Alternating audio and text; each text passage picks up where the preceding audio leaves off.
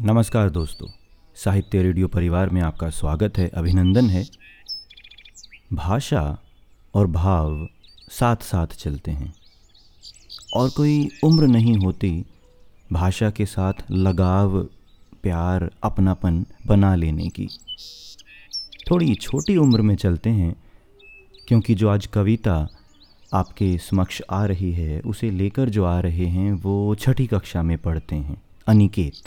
Wisdom world school Kurukshetra के छात्र और जो कविता इन्होंने चुनी है साहित्य रेडियो परिवार से बांटने के लिए, वो है हमारी प्रिय महादेवी वर्मा जी की कविता, अब यह चिड़िया कहाँ रहेगी?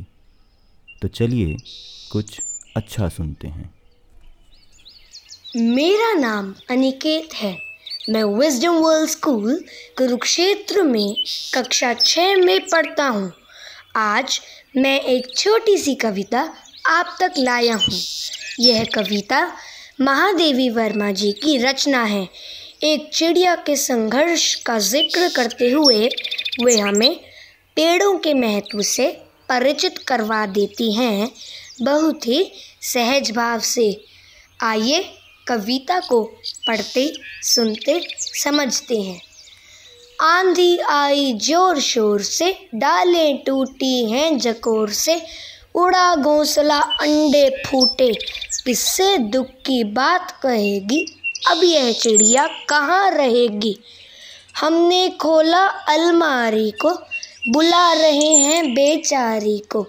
पर वो चीची कर राती है, घर में तो वो नहीं रहेगी।